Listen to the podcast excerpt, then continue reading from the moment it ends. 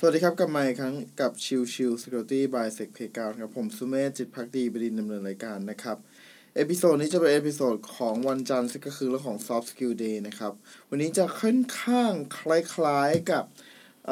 ตัวของ Soft Skill Day เมื่อสัปดาห์ก่อนนะครับก็คือเรื่องของเรื่องนิสัยใครทำได้ก็ให้ทำไป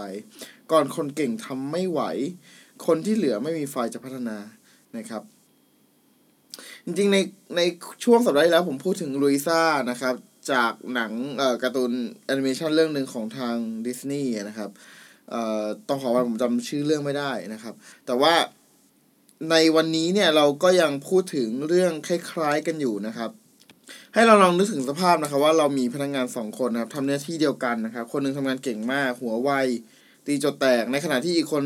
เอ่อจะไม่ค่อยกระตือรือร้นสักเท่าไหร่ควบคุมการทำงานทุกขั้นตอนเวลาที่มีงานด่วนเข้ามาหรืองานที่ท้าทายเป็นคุณจะมอบหมายให้ใครนะครับอันนี้ผมเอามาจากเพจของ พี อาร์ ที อาร์ นะครับให้ลองนึกถึงสภาพแบบนี้นะครับก็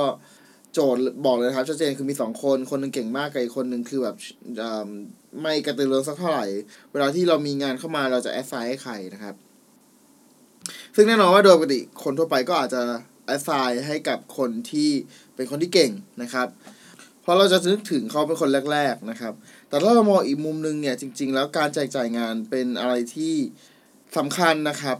ซึ่งถ้าการแจกจ่ายงานที่ทำให้เกิดความไม่แฟร์เกิดขึ้นเนี่ยจะอาจจะกลายเป็นต้นกำเนิดของความเดอะแบกของทีมก็ได้นะครับไม่ว่าคนคนนั้นจะเก่งแค่ไหนแต่งานโหลดมากเกินไปก็อาจจะทำให้เกิดความผิดพลาดได้ง่ายๆนะครับ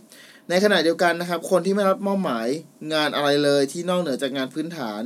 ย่อมไม่มีโอกาสที่จะฝึกฝนเพิ่มทักษะการทำงานได้แค่ทำงานพื้นๆเท่านั้นนะครับไม่ได้พัฒนาตัวเองอะไรเพิ่มเติมเลยนะครับ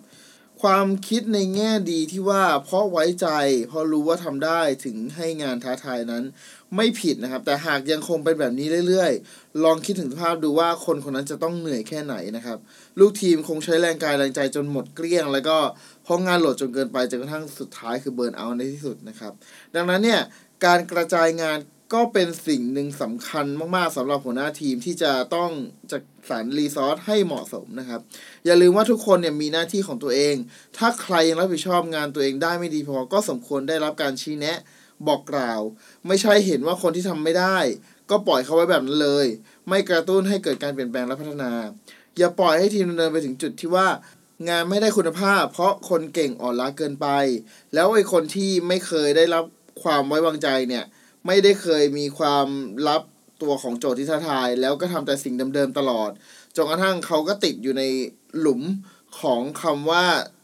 ทำงานแบบเช้าชามเดินชามไปในที่สุดนะครับดังนั้นสิ่งที่สำคัญสำหรับการบริหารของทีมงานให้ดีก็คือจะต้องมีการแอสไซน์งานอย่างเหมาะสมนะครับไม่ใช่คนที่ทำได้ก็จะทำอยู่อย่างนั้นแหละนะครับมันไม่ดีนะครับซึ่งก็ไม่ต่างกับลุยซ่าที่ที่ถูกแอสไซน์งานให้ยากๆให้ทำตลอดทั้งๆที่ตัวเขาเองก็มีความกดดันอยู่ระดับหนึ่งอยู่แล้วแล้วความเหนื่อยล้าก็เกิดขึ้นกับจิตใจจนกระทั่งออกมาส่งผลต่องานที่ทำนั้นที่สุดนะครับโอเคเอพิโซดนี้ก็ฝากไว้ประมาณนี้นะครับขอบคุณทุกๆท่านที่เข้ามาติดตามแล้วพบกันใหม่สำหรับวันนี้ลากันไปก่อนสวัสดีครับ